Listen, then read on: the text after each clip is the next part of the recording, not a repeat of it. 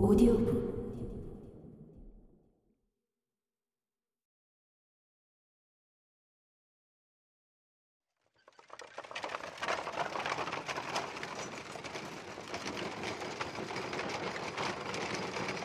그들은 가장 빠른 길을 택하여 가능할 때는 달구지가 다니는 길이나 큰 길을 따랐지만 대부분은 전원지대를 가로지르고 산을 둘러서 갔다. 나무 그늘에서 점심을 먹었는데 도밍구스 마우템프는 포도주 한 병을 전부 꿀꺽꿀꺽 삼켰지만 낮의 더위 때문에 곧 다시 땀으로 다 쏟아냈다.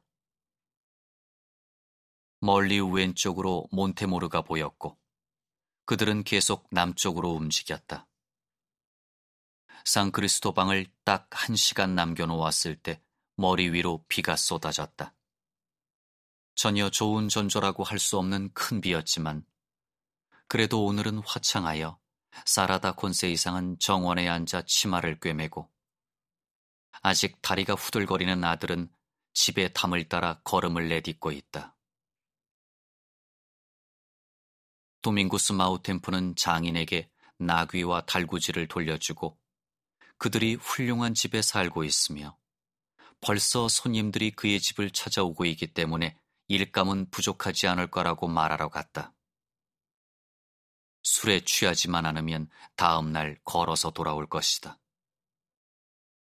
사실 술만 빼면 그는 나쁜 사람이 아니다. 하느님의 뜻이라면 그도 결국은 자신을 다잡을 것이다. 사실 그보다 나빴지만 결국은 괜찮아진 사람들도 있다. 세상에 정의가 조금이라도 있다면 어린 자식이 하나 있고 또 하나가 곧 나올 예정이니 그도 이제 정신을 차리고 존경받을 만한 아버지가 될 것이다.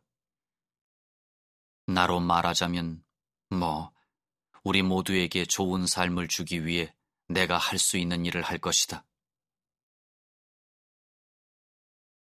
주왕은 담 끝에 이르렀고 거기에서부터 말뚝 울타리가 시작된다. 아이는 울타리를 꽉 움켜 쥐는데 팔이 다리보다 강하다. 밖을 내다본다. 아이의 시야는 아주 좁다. 하늘이 비치는 웅덩이들이 군데군데 박힌 진창길이 띠처럼 뻗어 있고 맞은편 문 앞 계단에는 황갈색 고양이가 늘어져 배에 해를 쬐고 있다.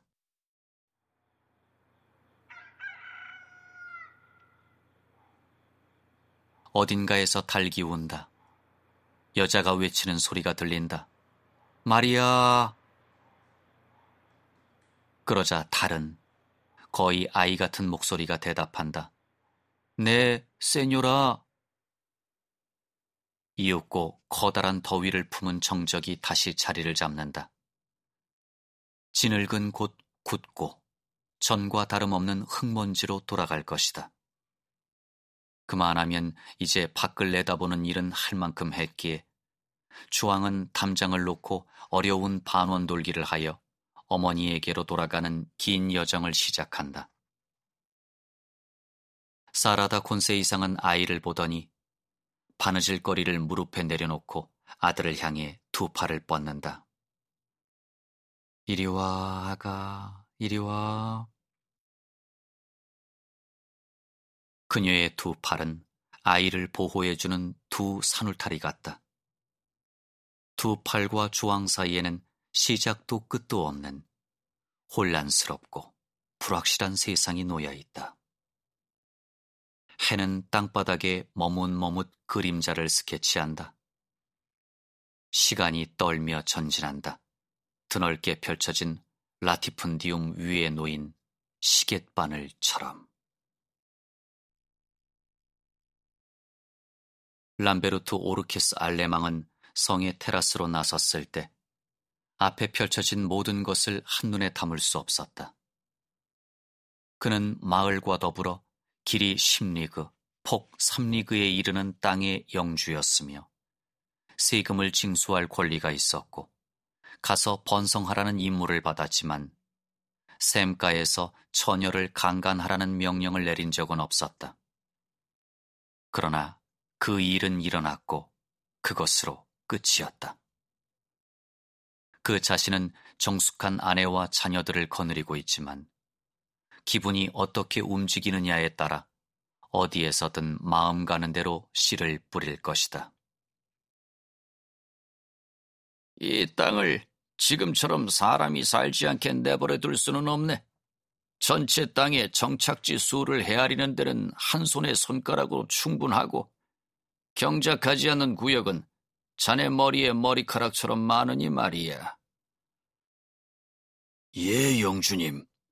하지만 이 여자들은 까무잡잡한 무어인의 저주받은 찌꺼기들이고 이 말없는 사내들은 복수심이 강합니다. 게다가 우리 왕은 영주님에게 솔로몬처럼 가서 번성하는 것이 아니라 사람들이 여기 와서 머물 수 있게 땅을 경작하고 그곳을 통치해달라고 요청했습니다. 그게 내가 지금 하고 있는 일이고 앞으로 할 일이야.